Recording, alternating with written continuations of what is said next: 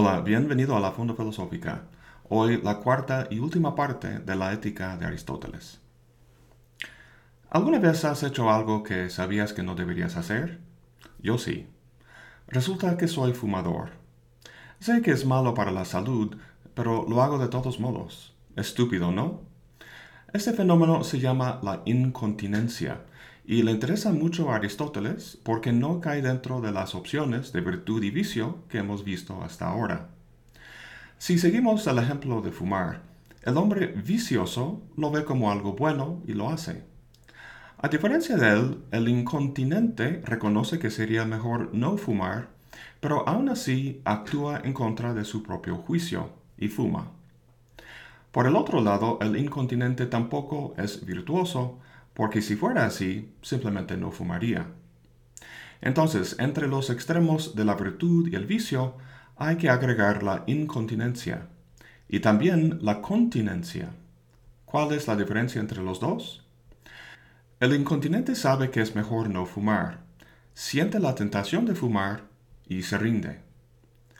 El continente también sabe que es mejor no fumar, siente la tentación de hacerlo, pero resiste. Imagínate una chica a dieta que le cuesta mucho controlar su peso.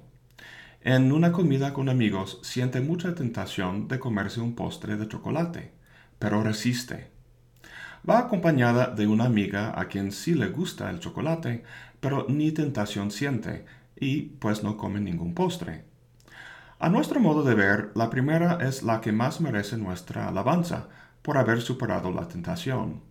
Pero para Aristóteles solo la segunda es virtuosa, porque hace lo que sus buenos deseos le dictan.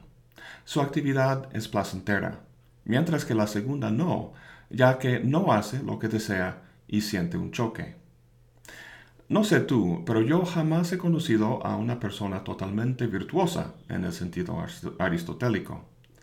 La mayoría somos una combinación de continencia e incontinencia, y desde luego algunos son puros viciosos. Pero volvamos al tema de la incontinencia. Lo interesante es que no está claro siquiera cómo es posible. Sócrates, de hecho, decía que era imposible. Sabemos que para él la virtud es el conocimiento. Para vivir bien solo basta tener conocimiento del bien para actuar bien. El contrario, es decir, saber lo correcto pero no actuar de acuerdo con él, simplemente no tenía sentido para Sócrates. Por tanto, decía que cuando un hombre actuaba mal, actuaba en ignorancia. Recuerda que para Aristóteles uno no es responsable para algo hecho en ignorancia. Pero él no cree que eso sea el caso con el incontinente. Por ejemplo, con el fumador que sabe que sería mejor no fumar y que sigue fumando. El fumador no actúa en ignorancia y por tanto merece cierto grado de censura. Aristóteles entonces no está de acuerdo con Sócrates, por lo que tiene que buscar la forma de explicar este extraño fenómeno. ¿Cómo lo hace? Pues recuerda que el razonamiento sobre lo que hay que hacer se llama un silogismo práctico. Está la premisa mayor, que enuncia algo general como es malo fumar, y la menor que enuncia un hecho particular, como aquí hay un cigarro. Y luego la conclusión, que no es una proposición, sino un acto. El hombre virtuoso simplemente no fumaría el cigarro, pero el incontinente sí. De alguna manera, las premisas son bloqueadas, no funcionan como deben. Lo que explora Aristóteles es cómo puede suceder esto. Nuestra capacidad deliberativa se descompone con más facilidad en casos donde fuertes emociones nos apoderan. Imagínate dos personas que se conocen en un bar, se coquetean y de repente están en un hotel quitándose la ropa y en el mero momento dice la chica, ¿tienes condón? No, dice el chavo. Los dos tienen presentes las premisas del silogismo, hasta pueden enunciarlas, pero no tienen efecto. La pasión del momento les abruma. Aristóteles compara este estado mental con alguien que está borracho. Puede recitar los versos de un poeta, al igual que el chavo puede decir debería usar un condón, pero no controla ni entiende plenamente lo que dice. Pero la debilidad de uno no se debe exclusivamente a fuertes pasiones. habla Aristóteles de un principiante en el estudio de la ciencia. Puede llevar a cabo una demostración científica y entender las proposiciones que enuncia, pero no comprende a fondo lo que está diciendo. Como ejemplo de esto, ha habido momentos en mi vida docente donde voy explicando un argumento en clase, pero me doy cuenta de que no lo entiendo a fondo. Puedo pronunciar definiciones y vincular las premisas, pero algo falta. Cuando un alumno me hace una pregunta que me obliga a ir más allá de lo planteado en el pizarrón, no sé cómo explicarlo de otra forma. Se podría decir que el conocimiento está en mi cabeza, lo puedo enunciar como un loro repite una serie de palabras, pero no vive en mi alma. Cuando conocemos algo de verdad, dice Aristóteles, asimilamos su logos en el alma. Dice Aristóteles algo que siempre me ha fascinado. Dice, somos lo que conocemos. Ahora, si conozco este caracol, no soy obviamente el material del que está hecho. Lo que conozco es su esencia o logos, y eso es inteligible. El caracol y yo somos uno en la medida en que conozca su logos. Volviendo al tema, es por eso dice que no encontramos científicos ni hombres prácticamente sabios entre los jóvenes, ya que los primeros principios que manejan vienen de la experiencia, y uno tarda para tener suficiente experiencia. El incontinente entonces es como este principiante en la ciencia. Al igual que él, reconoce que hay premisas mayores que deberían adoptarse, ciertos fines que valen la pena seguir, pero no basta simplemente tenerlos en la cabeza, sino grabarlos en el alma. Inevitablemente en la vida nos topamos con situaciones donde hay motivos encontrados. Un hombre casado puede sostener tanto que es bueno ser fiel como que es bueno sentir mucho placer sexual. La premisa que va a imperar es el que esté grabado en el alma. Bueno, de esta forma resuelve Aristóteles el problema de la incontinencia. El incontinente es uno que padece una incoherencia entre, los, entre el logos de lo que dice y el logos en su alma. Donde hay una armonía entre estos dos, se trata de un hombre virtuoso. Ahora, vamos a tratar dos puntos más, lo que dice sobre la amistad y también sobre la vida ideal. Recuerda que el tema de esta investigación es el buen vivir, la eudaimonia.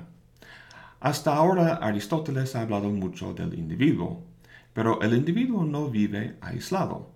Vivir bien implica necesariamente una vida con otros. La amistad es un tema importante en su argumento pero entiende por ella algo más amplio que la restringida acepción que tenemos nosotros.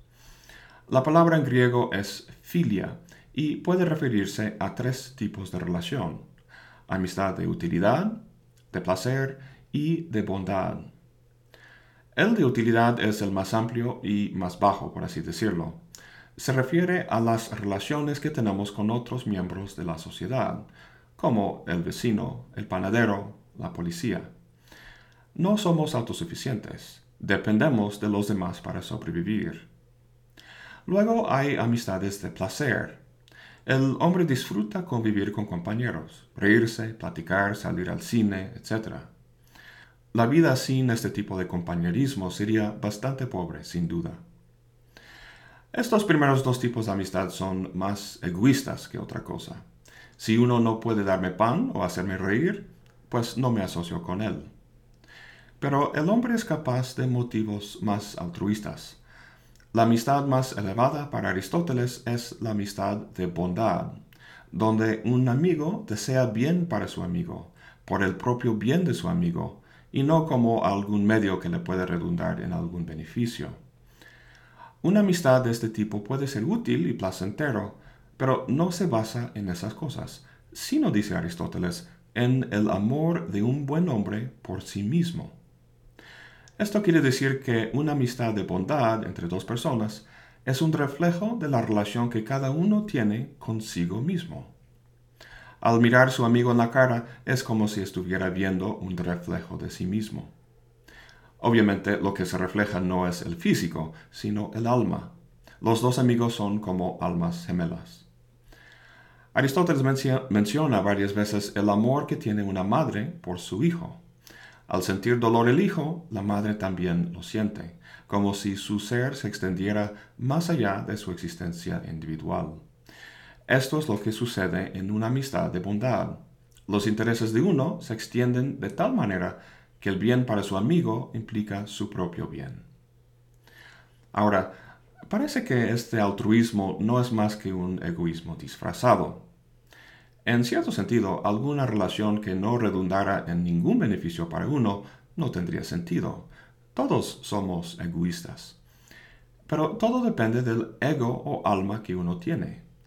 El amor propio de un hombre malo no podría servir de base para una amistad de bondad, debido a la naturaleza de su alma, debido a que deriva placer de cosas como el dinero, poder o el placer sensual. Tanto en su época como en el nuestro, esas cosas son más que otra cosa el tema de disputas y pleitos. Si uno tiene dinero o poder, implica que el otro no. Es por eso que las relaciones de utilidad y de placer son tan perecederas. Pero lo que un hombre de bien ama en sí mismo es distinto. Valora su intelecto, lo inmaterial o espiritual, y esto, este tipo de amor propio, es lo que está a la base de la amistad de bondad.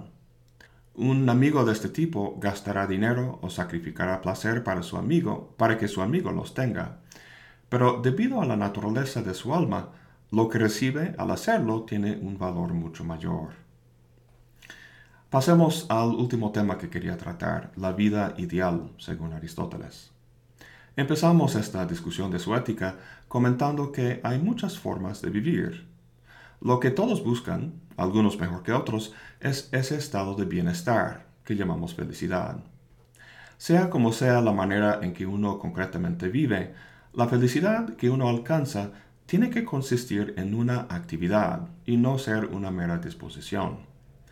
Además, esa forma de vivir no puede ser un mero medio, sino una actividad que en sí misma, en su propia ejecución, constituya el bienestar. Ahora, Tomar cerveza todo el día es una actividad que se hace no como medio, sino como un fin en sí mismo, y puede sin duda, sin duda ser placentero, pero no alabamos una vida llevada de esa forma.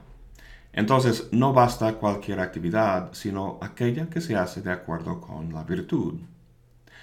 Como hemos visto, las plantas tienen virtudes y los animales también, pero si se trata de entender una buena vida humana, hay que fijarse en lo que sea propio del ser humano. Como hemos visto, eso es la razón. El bienestar humano entonces tendrá que ver con una vida llevada de acuerdo al buen o virtuoso uso de la razón. Menciono todo esto porque para Aristóteles la mejor vida es la teórica o contemplativa. ¿Por qué? Pues la razón es la mejor parte de nosotros, es lo que nos hace humanos, y el objeto de su actividad es el más excelso de todos, aquellos que son eternos, que no cambian. Todos tenemos que vivir en algún grado en un contexto social y por tanto llevar una vida práctica. Por mucha sabiduría práctica que uno tenga, siempre dependerá de otros y de circunstancias cambiantes. La vida contemplativa, en cambio, está siempre a nuestro alcance, es autosuficiente y el placer que da es puro y constante. Recuerda que Aristóteles dice que somos lo que conocemos. Si eso es así, entonces la vida contemplativa nos pone al alcance de lo divino en el cosmos y permite que nuestra vida, en tanto teórica, se convierte en eterna. Lo que percibimos con el ojo es particular y perecedero, pero lo que inteligimos con la mente es universal y eterno. Cada quien trae dentro de sí un elemento divino que al usarse con virtud le une con el propio cosmos que conoce. Bueno, con esto terminamos esta revisión de la ética de Aristóteles. Como siempre, lo que hemos tratado son los conceptos básicos y su relación entre sí, herramientas básicas para una lectura más de cerca. Pues eso es todo por hoy. Gracias por acompañarme. Hasta la próxima y buen provecho.